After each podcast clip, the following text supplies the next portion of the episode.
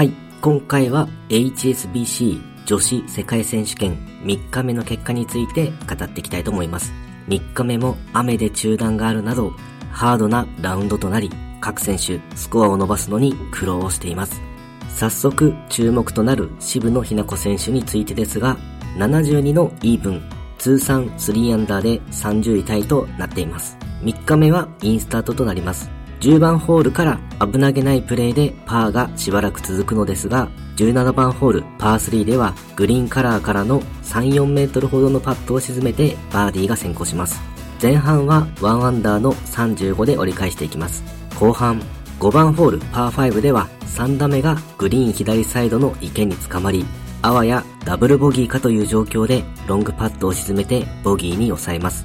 8番ホールパー5では2打目が右のブッシュにつかまりアンプレアブルを宣言。パーパットは非常に惜しかったのですが外れてしまいボギーが出てしまいます。9番ホールでは2打目をベタピンにつけてバーディーでフィニッシュ。2バーディー2ボギーというプレー内容でした。プレーを振り返っては今日もショットがボロボロでチャンスが少なかった。パー5で2つ落として悔いが残る。とコメントしており、最終日に向けてはもう少し内容のいいゴルフができるように、スイング自体もですけど頑張りたいと思います。と意気込みを語っていました。大雨という状況の中で一時中断などもあったりと、各選手2日目同様に大変そうな一日でしたね。渋野日向子選手としては、ショットがブレる場面が多く、引っ掛けや右に行くショットが多くなってしまい、感覚的に気持ち悪いと言っていましたね。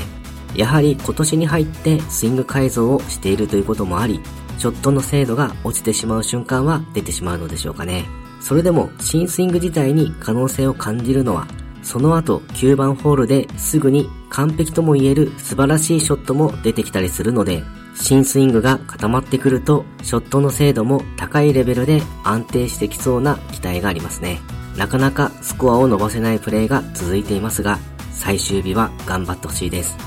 そして畑岡奈紗選手についてですが、70の2アンダー、通算9アンダーで6位タイとなっています。1番ホールでは2打目をピンそばにつけてバーディー発進。4番ホールパー3ではティーショットがグリーン左にこぼれてしまい、アプローチは寄せたものの短いパーパットを外してしまい、ボギーとなってしまいます。5番ホールパー5ではしっかりバーディーを取り、7番ホールパー3ではティーショットはグリーンオン、ロングパットを沈めてバーディーとなります。8番ホールパー5では2オンに成功し、イーグルパットは一筋違いで外れてしまい、2パットでバーディー。前半は3アンダーの33で折り返していきます。後半、10番ホールと11番ホールでボギーが出てしまうのですが、13番ホール、パー5ではしっかりとバーディーで取り戻していきます。5バーディー、3ボギーというプレー内容でした。プレーを振り返っては、雨と風が強い中でのラウンドで、スコアを2つ伸ばせたのは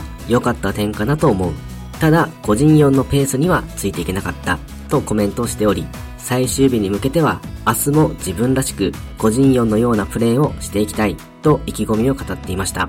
2日目同様にロングパッドがカップインするなどのプレーもありましたね。途中までは順調にスコアを伸ばしていたので、期待感が高まっていたのですが、10番ホール、11番ホールの連続ボギーが惜しい感じでした。トップとは5打差と差は大きいのですが、まだノーチャンスではないと思うので、最終日にビッグスコアを期待したいです。日本勢の選手の結果についてまとめてみます。個人4が首位で通算14アンダーという状況の中、畑岡奈紗選手は通算9アンダーで6位タイ。古江彩佳選手も通算9アンダーで6位タイ。4バーディー2ボギーというプレー内容でした。笹生優花選手は通算7アンダーで13位タイ。3バーディー3ボギーというプレー内容でした。渋野日向子選手は通算3アンダーで30位タイ。関ユーティン選手も通算3アンダーで30位タイ。中国の選手ですが、日本女子ツアーでおなじみの選手ですね。5バーディー4ボギーというプレー内容でした。西郷真央選手は通算13オーバーで65位。1バーディー、8ボギー、3ダブルボギーというプレー内容でした。どのようなプレーだったかは不明なのですが、昨年の日本女子ツアーの最終戦の時のように、ドライバーイップスのような感じでの不調となるのでしょうか。ちょっと心配ですね。はい、今回は HSBC 女子世界選手権3日目の結果について語ってみました。今回もゴルフの話がたくさんできて大満足です。それではまた。